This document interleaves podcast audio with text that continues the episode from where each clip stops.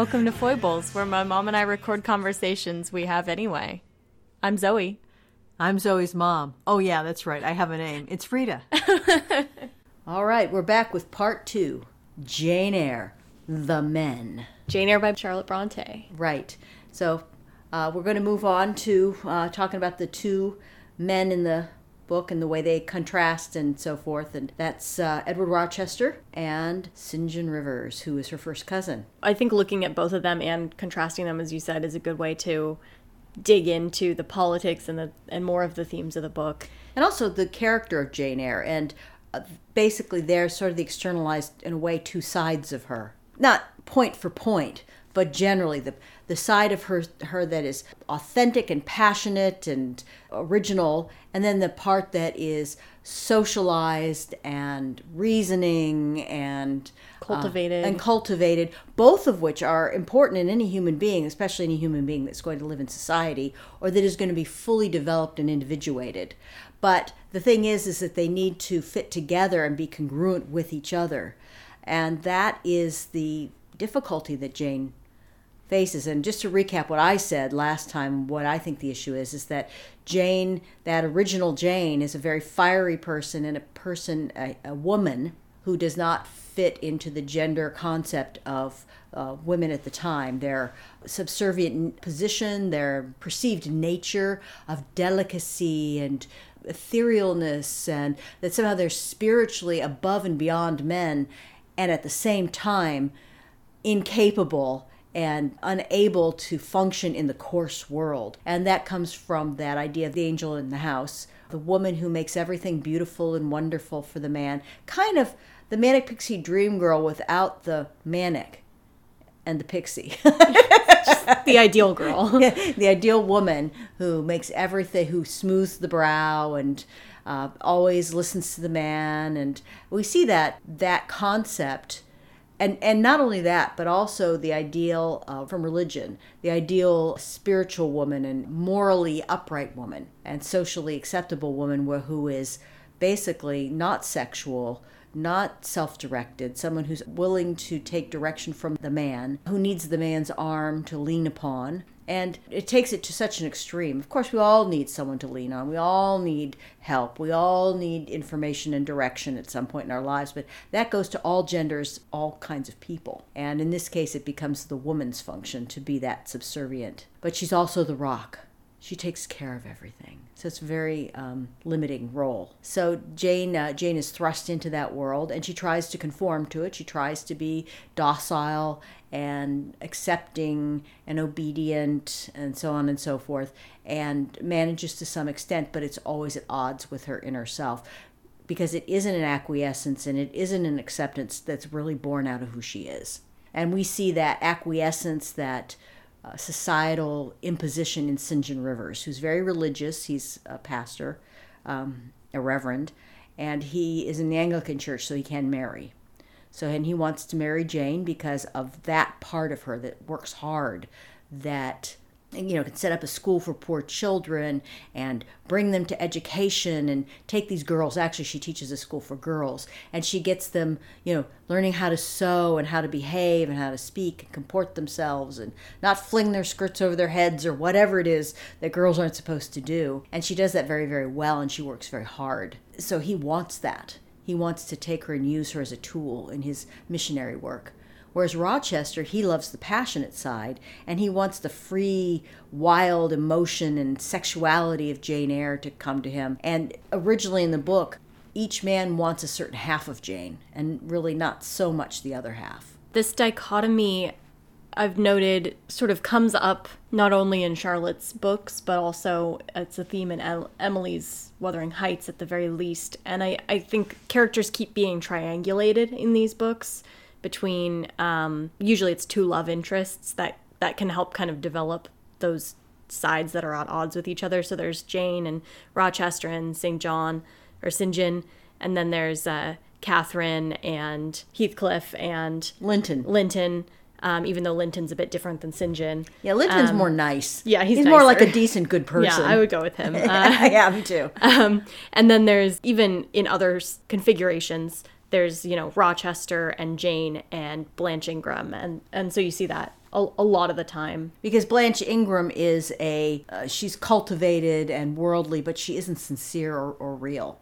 Right. And then she doesn't have a loving heart in this book. So, and it's interesting in both the sisters' books, the passionate individual is dark haired and dark eyed Yeah. and stormy, and the man who embodies reason is blonde. Goodness, he's blonde and classical and beautiful. Yeah. yeah. Well, what, but, but what is very interesting is in Wuthering Heights, Heathcliff is the embodiment of this passion and this, this this force of nature, and he's violent and so forth. And he is very he's very dark and of unknown ancestry, but he's very extreme. And then we shift over, and there's Linton, who's really kind of in the middle, where he's not so intellectual that he's not interested in her sexually, uh, or he's not so intellectual that he's cold. He has real feeling, but it's tempered and it's tender. And so, in comparison to Heathcliff, he's like milk toast. But you know, in real life, he'd be great. Whereas in Jane Eyre, Rochester, he's very he's very intense and strong and powerful, but he's also tempered in terms of his his tenderness and so forth. Whereas yeah, he's overbearing and brusque, but he's not violent like Heathcliff. Right.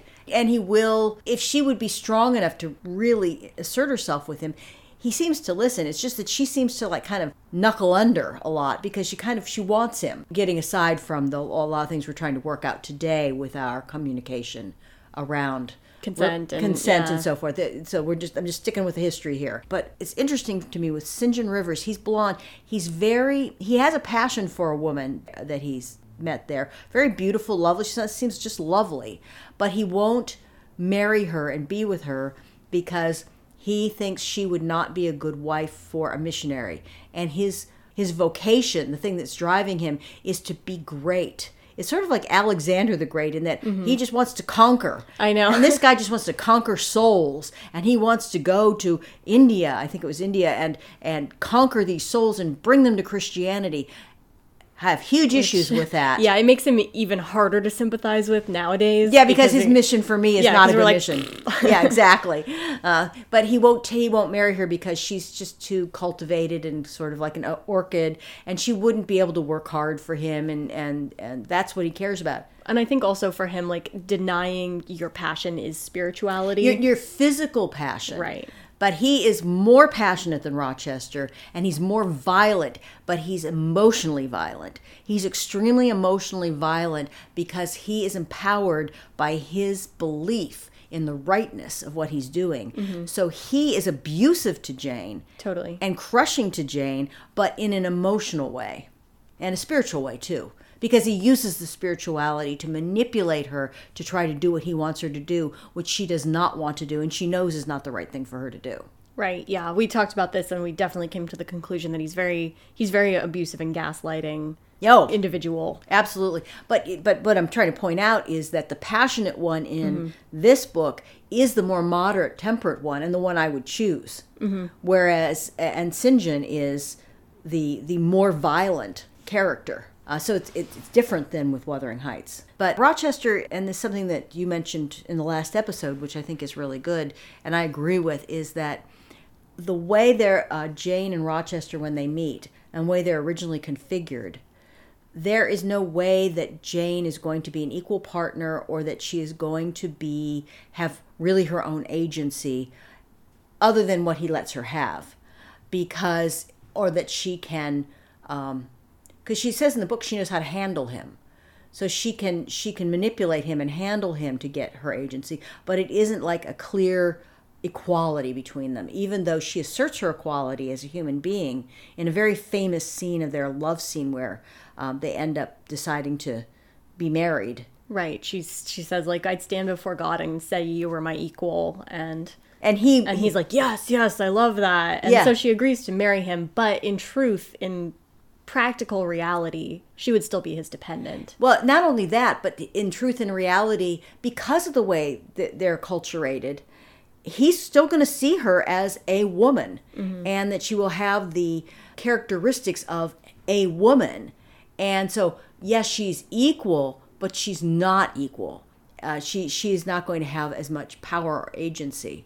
And I think that one of the key places that we see that is I, you know, I stand as your equal, she says. And he goes, Yeah, I love that. You are my equal. Come on. That's what I'm wanting you to do. Stand up and be my equal. And then as soon as they get married, of course, now he's older than she As soon as they get engaged. Engaged, I'm sorry, thank you. As soon as they get engaged, first of all, one thing that comes out that is clear is that he's 20 years older than she is about. So there is going to be an inequality just because he's got the more experience and a stronger character because he's had a longer time to build a certain character. But he's also got all the money and he's got all the uh, the the power as a, as a male under the law. Uh, and what what happens is is that he begins to fall into his old pattern where he begins to adore her in an unrealistic way. She's an angel. Yeah. And back to that angel thing again. He just wants to dress her in rubies so everyone will see how beautiful she is, Yeah, and all this stuff that she's like, I don't fucking want that. yeah, uh, yeah. He wants, he's gonna he's at, gonna literally give her jewels and silks and all this, and she says, "But that's not me. That's not who I am. That's not what I want." And his image of her is so entrenched in this uh, this uh, this cultural image that he's he's he's imposing it on her. And so now we start to see where if they had gotten married and everything had worked out initially, this whole thing would have unraveled. And she Charlotte Bronte and Jane Eyre puts her finger on it. Because when they're having this argument they keep going back and forth and he keeps saying all the things he's going to give her and she keeps saying i don't want that. I mean i think she'd be happy to travel and he is going to take her traveling but she doesn't want all this fancy stuff. And she says to him finally she says i laughed at him as he said this i am not an angel i asserted and i will not be one till i die i will be myself mr rod and she, she calls him mr rochester and sir and master Right. even after they're engaged it's sort of like that also uh, is a pointer. She says, Mr. Rochester, you must neither expect nor exact anything celestial of me, for you will not get it, any more than I shall get it of you, which I do not at all anticipate. And he says, What do you anticipate of me? And she says, For a little while you will perhaps be as you are now, a very little while, and then you will turn cool, and then you will be capricious, and then you will be stern, and I shall have much ado to please you. But when you get well used to me, you will perhaps like me again. Like me, I say, not love me. I suppose your love will effervesce in six months or less. I have observed in books written by men that period assigned is the furthest to which a husband's ardor extends. Yet, after all, as a friend and companion, I hope never to become quite distasteful to my dear master. That's so sad, kind of. It's Yeah. very, it's very practical. Yeah. Like for her to take that viewpoint. and right and right at the peak of their spinning in the sunlight with the breeze in their hair kind of love you know and when they have not yet consummated. And so there's still the, all of that tension and that desire and it's heightening and building and yet she stays grounded and she knows who he is. Mm-hmm. and she says this and i think she says it a little bit facetiously. She's trying to bring him down and go look don't cast me in this unrealistic way because basically what will happen is this is what will happen if you don't start if you don't willing to see me for who I am. Yeah. You'll put me on a pedestal and then you'll degrade me because you were disappointed by your own expectations. Right, exactly. And I think that that's really And yet she's still willing to do it because She does love realistically, she loves him and it would be a, a very secure life for her materially. right. Well, and and of course every relationship gives us something beyond oh I just love this person disinterestedly, but it always gives us something. And I mean in the good way is stability, is a sense of self, is uh, a, a- groundwork for family or whatever. In Jane's uh, sense, connect like real connections because she has literally no family Yeah, she's totally uh, uh, unrooted. At this point until Right. she discovers the rivers. Right, but at this point she is. And also he's got this old, old house and this legacy. And yeah, he does have wealth too. And you can't say that's not going to weigh into it now. It's pretty clear if Jane fell in love with a poor curate, she would marry the poor curate. But it doesn't mean that the fact that she fell in love with a uh, wealthy man doesn't give her a benefit that, that she values, not overvalues though. So anyway, that's that's her uh, at this point her um, interplay with with Rochester and the struggle that she's having with trying to keep him grounded because he just wants to fly off to the moon. And he says that literally. Right? Yeah, in some flight of fancy. Uh, I'll take her to the moon, to the stars, you know. oh, and and he wants to go to some place and take her and just her alone, and they'll be alone together forever. Uh, I can't think of a worse nightmare than that. No matter how much you love somebody, maybe for a little while, yes, but not forever. So that's that's her initial setup with Rochester in terms of when they fall in love. In the meantime, Jane runs off and she just doesn't know where she's going to go. She doesn't take any of the jewels. She won't take anything from it's a little bit quick, quixotic here, I think, but and uh, impractical. yeah, She's sure. so, so she wanders out into the onto the moor. Yeah, she goes as far as she can, and then she's wandering the moor with no food, Sleeping and she, outside. and she ends up begging. And I, I and I think again, uh, Charlotte Bronte just depicts that so realistically Mm-hmm. and so well. I feel her discomfort. I feel her shame. I feel how the shame begins to erode, and she starts to be willing to ask just for anything from anybody. She's willing to try to sell her comb. She's you know, everything until the the rivers Riverses find her, and she's she depicts herself as pretty much a death's door. She's not going to last much more than a few days, if, if that, out exposed on the on the moors and so forth, and she uh, ends up knocking on their door. Now in the in the TV shows they always show her fainting on the moor and she's discovered by St. John Rivers and carried to the house, but that's not what happened. She actually knocks on their door and is begging and gets brought in and, and taken care of. And so this is where she meets the the the second phase of her development and her relationships with men.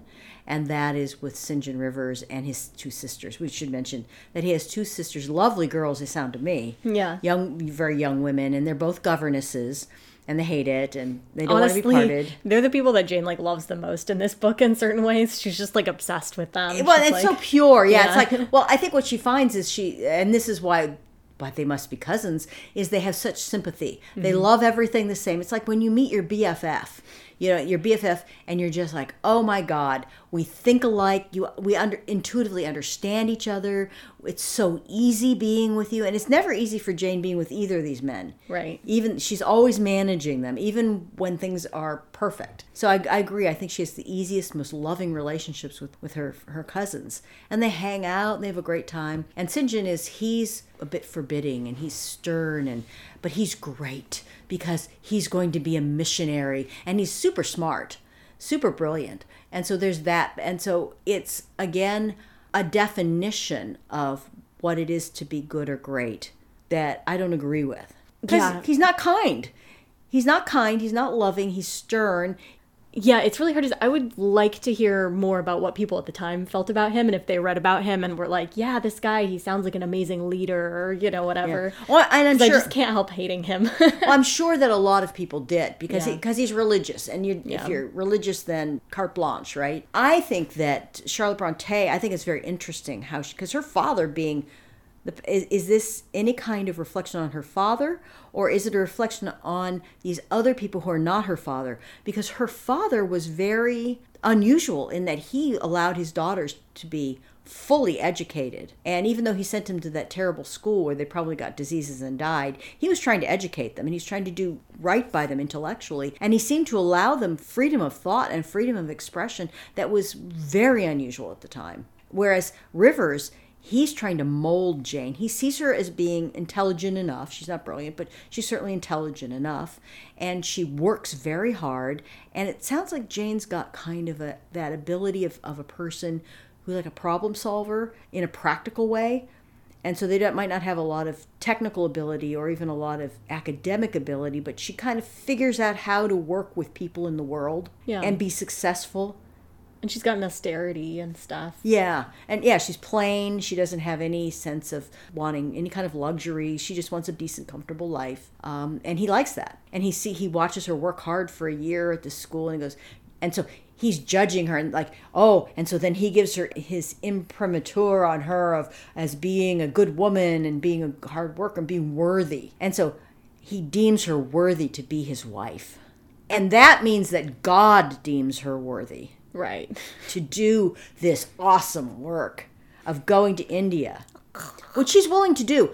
I mean, she's got nothing, right? Other than and, and the school's okay, but she's really not digging it. She's just it's it's something she wants to be of use, and she likes the girls, but it's not her thing. Neither is being a missionary, but she just decides that if I can be of good use and he's a great man, I'm willing to go, but I'm not going to marry him. I'll go as his sister and because they call her his sister and I will assist him, but he won't have it. Yeah, and his reasoning is just like, oh, it, it wouldn't be conventional or whatever. It couldn't be done. But really, what he wants is to have complete control over her. And as a husband at that time, he owns her. But as his sister, he doesn't own her. He might have con- some control over her, but not total.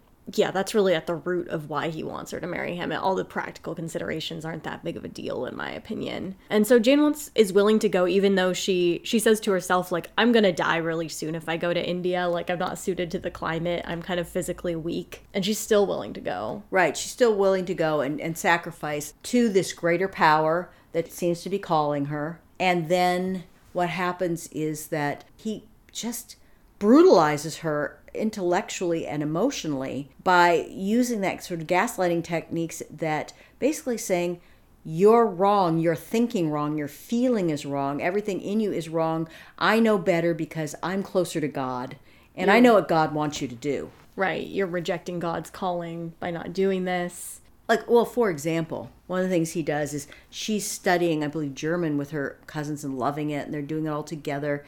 And he decides that she's going to learn Hindustani and he is going to tutor her in this and he pushes her into it. She works really hard, but she's not very good at it. It's not something that she likes that much, but she perseveres because that's what he wants her to do and he keeps pressing her on it. I think she talks about how he's really hard to please and she can like kind of eke a little satisfaction out of kind of doing well and stuff, but it's very oppressive. And she's not going to get much sex out of it either. Although she right. did say she said that I knew that he would do his duty. Right, exactly. Which you know that's you know what that That means. would be fun.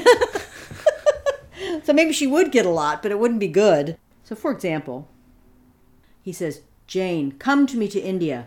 Come as my helpmeet and fellow laborer." The glens and sky spun round, the hills heaved. It was as if I had heard the summons from heaven. Oh, St. John, I cried, have some mercy. I appealed to one who, in the discharge of what he believed his duty, knew neither mercy nor remorse. He continued, God and nature intended you for a missionary's wife.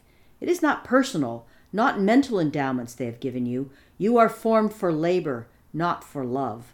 A missionary's wife you must, shall be.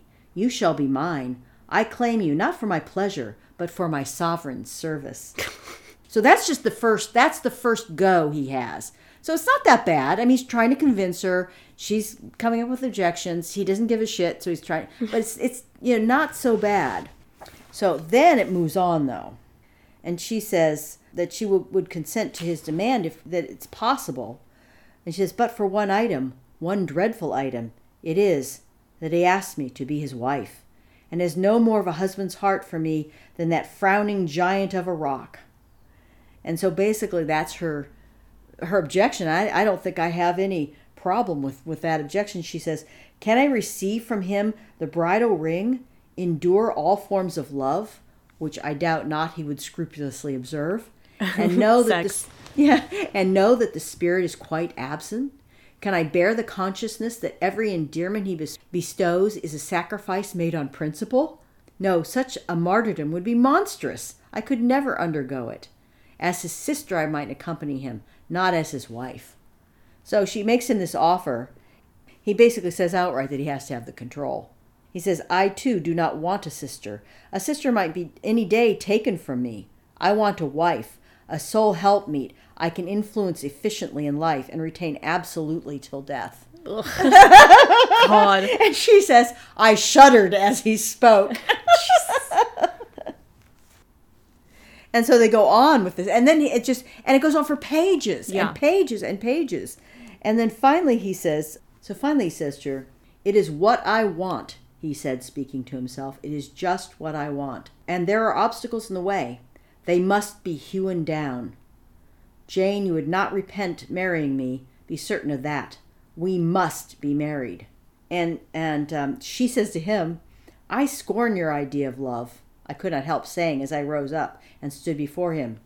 I scorn the counterfeit sentiment you offer. Yes, St. John, and I scorn you that you offer it. He looked at me fixedly, compressing his well cut lips. And so basically, they have this long thing, and they, these are some quotes from it. And then he says, she says no, and he goes, "Well, I'm going away for two weeks, so think about it." Right. yeah, he just won't will not take no for an answer. Absolutely not. Um, and then she tries to back, well, maybe not backpedal, but she tries to explain what what her meaning is. And she says, most bitterly he smiled, most decidedly he withdrew his hand from mine. And now you recall your promise and will not go to India at all, I presume, he said after a considerable pause. So it's just she she just shows this this angry passive aggressiveness so perfectly. Right. I mean, I've met people like that. Yeah, he's really trying to tear down her self esteem and to say, like, oh, I guess you're a hypocrite because now that I'm mean to you, you won't even go to India. And she's like, no, I'll still go out of duty, but I won't marry you. Especially upon rereading, it really stands out like how intense he is and how and the, and the emotional abusive tactics that he employs like and, and she's so vulnerable with him because she, mm-hmm. she i mean this is her family and she's never had family before mm-hmm. like this. But this is what i like about jane. So she manages to hold it up and she keeps trying to stay firm and be compassionate and speak to the core of the thing and then he keeps twisting it. So after she does this then she says to him when he goes back over the whole thing again i interrupted him Keep to common sense, St. John. You are verging on nonsense. You pretend to be shocked by what I have said. You are not really shocked, for with your superior mind, you cannot be either so dull or so conceited as to mistake my meaning. I say again, I will be your curate, if you like, but never your wife. And again, oh, and then what he does in order to gaslight her is he casts her statement that she would go to India with him as a promise that she would marry him and go to India with him. And she keeps saying what she's saying, and then he keeps coming back to, You're breaking your promise to me. You made a promise to me that you would do this. So it's that gaslighting thing of twisting that into a promise that she would marry him. Because, of course, she can't go to India with him unless she marries him. So when she said she would go to India with him, she promised to marry him. Now, I never had, as the reader knows, either given any formal promise or entered into any engagement and this language was all much too hard and much too despotic for the occasion. And what it comes down to is then he calls up, he's found out about Rochester. And so now he pulls the Rochester card out and says, Well, it's really just because you still hope you're going to get back with him and your heart clings to him. And so this is why you're jerking me around, is what his his response is. And he's jealous essentially and and maybe it's some somewhere deep down inside he has a love for Jane, but because of his character, because of the his harshness, because it's all about him and his egotism, then her acquiescence and her wanting to be with him is about him and not about her. I don't feel like I can really tell whether he has any tender feelings for her at all, but it, he's very much decided that she is going to be his. Yeah. I guess the only reason I say that, and I could be wrong, but the only reason I say that is because all of a sudden he pulls out the Rochester card, and he's and ever since he heard about Rochester, he's kind of angry Yeah. and defensive. And I don't know if he thinks it's because it'll take away just what he wants, or maybe, or if he cares at all. I, it's hard to say. Hard to say, and it doesn't really matter because the outcome is the same and and and he's he's pressing her harder and harder. And and he changes his tactic because when he presses against her she presses back. So now he gets a little bit more gentle and a little bit more crafty if you will. Religion called angels beckoned god commanded life rolled together like a scroll death's gates opening showed eternity beyond. It seemed that for the safety and bliss there, all here might be sacrificed in a second. The dim room was full of visions. Could you decide now? asked the missionary. The inquiry was put in gentle tones. He drew me to him as gently. Oh, that gentleness! How far more potent it is than force! I could resist St. John's wrath. I grew pliant as a reed under his kindness. Yet I knew all the time if I yielded now, I should not the less be made to repent some day of my former rebellion. I'll just go ahead and read. I'll just go ahead and read through this really interesting part, and you can cut out. And you can. Is that okay?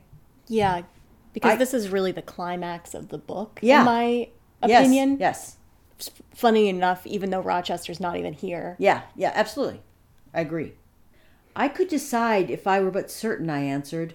Were I but convinced that it was God's will I should marry you, I would vow to marry you here and now, come afterwards what would. My prayers are heard, ejaculated St. John. He pressed his hand firmer on my head as if he claimed me. He surrounded me with his arm, almost as if he loved me. I say almost. I knew the difference, for I had felt what it was to be loved. But like him, I now put love out of the question and thought only of duty. I contended with my inward dimness of vision, before which clouds yet rolled. I sincerely, deeply, fervently longed to do what was right, and only that. Show me, show me the path, I entreated heaven. I was excited more than I had ever been, and whether what followed was the effect of excitement, the reader shall judge. All the house was still, for I believe all except St. John and myself were now retired to rest. The one candle was dying out. The room was full of moonlight. My heart beat fast, thick. I heard its throb. Suddenly it stood still to an inexpressible feeling that, that thrilled it through and passed at once to my head and extremities. The feeling was not like an electric shock, but was quite as sharp, as strange as startling. It acted on my senses as if their utmost activity hitherto had been but torpor, from which they were now summoned and forced to wake. They rose expectant, eye and ear waited, while the flesh quivered on my bones. What have you heard? What do you see? asked St. John. I saw nothing, but I heard a voice somewhere cry, Jane! Jane! Jane! Nothing more. Oh, God! What is it? I gasped. I might have said, Where is it? For it did not seem in the room, nor in the house, nor in the garden. It did not seem out of the air, nor from under the earth, nor from overhead. I had heard it. Where or whence, forever impossible to know. It was the voice of a human being, a known, loved, remembered voice, that of Edward Fairfax Rochester, and it spoke to me in pain and woe, wildly, eerily, urgently. That's some good writing, baby. Yeah. That's some good writing. It's tense. Yeah, and it, it is florid, it is romantic, but it's good mm-hmm. of its kind. I feel it. I get excited when I re- read that. The way she uses those those adverbs. So basically, that's the peak of the book, right? Yeah, it's the moment that Jane is the closest she's ever been to denying herself hood. And it's where she actually hears her like you said her own inner voice as well as rochester's voice i think both it's like they're they're the same I guess the other thing that's worth mentioning about this time with the rivers and how that changes Jane and allows her to go back to Rochester is that she also, in conjunction with finding out that they're cousins, receives money that she inherits from an uncle she didn't know she had for a long time. And so she's finally an independent, financially independent woman. right and she splits it up with them too because she feels that they are morally entitled to a share given that they're equally related to this person But of course, it's not a lot, but it's more than enough for all of them to be happy. So. Right, exactly. So again, moderation. Yeah, so she now she's an independent woman with her own money and she as actually this crisis brings her to her own agency and she physically tears herself from the clasp of St. John and she just the way she rushed away from Rochester, now she rushes toward him. And when she ends up going back, there's a lot of fiddle faddle that goes on, but essentially they uh, she's going to stay with him forever. And she does learn that the wife is gone so now they can actually get married. But it's different now. Uh, one of the things that happens during the fire that um, the wife, who we've been calling the wife, her name is Bertha. yeah we should call her by her name that Bertha dies in is that Rochester is also injured. He loses a hand and an eye, and then eyesight in both eyes, um, mostly. At the very end, his eyesight heals a bit, so it's extra happy. There's a lot made out of this injury that happens to him because it makes him independent. right it makes him not, him, him independent makes him a lot less attractive too you know and not, and not that he was handsome before but he was obviously prepossessing vigorous, yeah. vigorous and prepossessing and normal looking you know and, and then in those days I mean, it's still a problem today, but in those days in particular, any sort of um, lack of regularity in your appearance was far more uh, damaging to your attractiveness than it can be today. this disability. I mean, he's still a rich man, so he can afford to have people look after him. So essentially, uh, they end up deciding to marry, but now we've got Jane. So Jane, it's interesting. She still calls him master. Uh, she still takes care of him like she did before, like she did as a servant. But now his need is greater, and it helps break down his bossiness and hectoringness and his attitude that she's this angel, that she's going to be this ideal of his, and almost his blindness actually allows him to uh, to comprehend the real human being standing in front him front of him, which he had had seen to some extent. He certainly had seen part of her and and valued it, but now he really sees the 360 of Jane, or is willing to learn about the 360 of Jane. That's the happy ending. Not that their hearts beat as one, and they are one person and one being and think with one mind, which they kind of say at the end of the book, which is sort of that that whole marriage thing about them. You now we're Bone one of flesh, flesh of my flesh, yeah. yeah. blood of my blood, whatever. And of course, that's more like Eve coming out of Adam. But anyway, they do talk about that, but I don't see that as the happy ending. I see that as I see it as when Jane really stands face to face with him. Again, she has financial independence. She has family now, so she has connections that can come and see her outside of Rochester. And the externalities sort of match up with the internalities. Yes, exactly. And uh, as much as it can within the that structure. And and that's the the end of the book and I think it's uh, fantastic. it's amazing. Amazing work. Good book. And thank you, thank you, Charlotte. And thank you for all of the wonderful uh, adaptations that we've had throughout the years and all of the books that spawned. And so we want to f- uh, finish up by talking uh, about a little bit about the adaptations uh, for film and TV, and uh, and about an, uh, maybe a little bit about one book that we really like that followed from Jane Eyre called The Eyre Affair by Jasper Fforde. So, shall we talk about the uh, adaptations? Yeah, sure. Yeah, we actually, because we love you, and so you won't have to do it, we went ahead and we watched all the adaptations, at least in English, uh, of Jane Eyre. Uh, so, so that you wouldn't have to. There are nine adaptations in English that we watched, and one uh, starting in 1934. Now, there was a silent version, apparently, a short silent version, but we couldn't find that one, so we did not see that one and then spanning all the way up through the 2011 version. That's uh, how we've. So I'm just going to real quickly run through each one of them and who starred as Jane in Rochester, just really quick. So in 1934, we got Jane Eyre starring Virginia Bruce and Colin Clive. Colin Clive famously being Dr. Frankenstein from 1931's Frankenstein. I Walked with the Zombie from 1943, which is a very loose adaptation by uh, the Val Lewton group, which we've done a whole season on Val Lewton's, uh, starring Frances Dee and Tom Conway. And then all the rest are called Jane Eyre, so I don't have to say the title.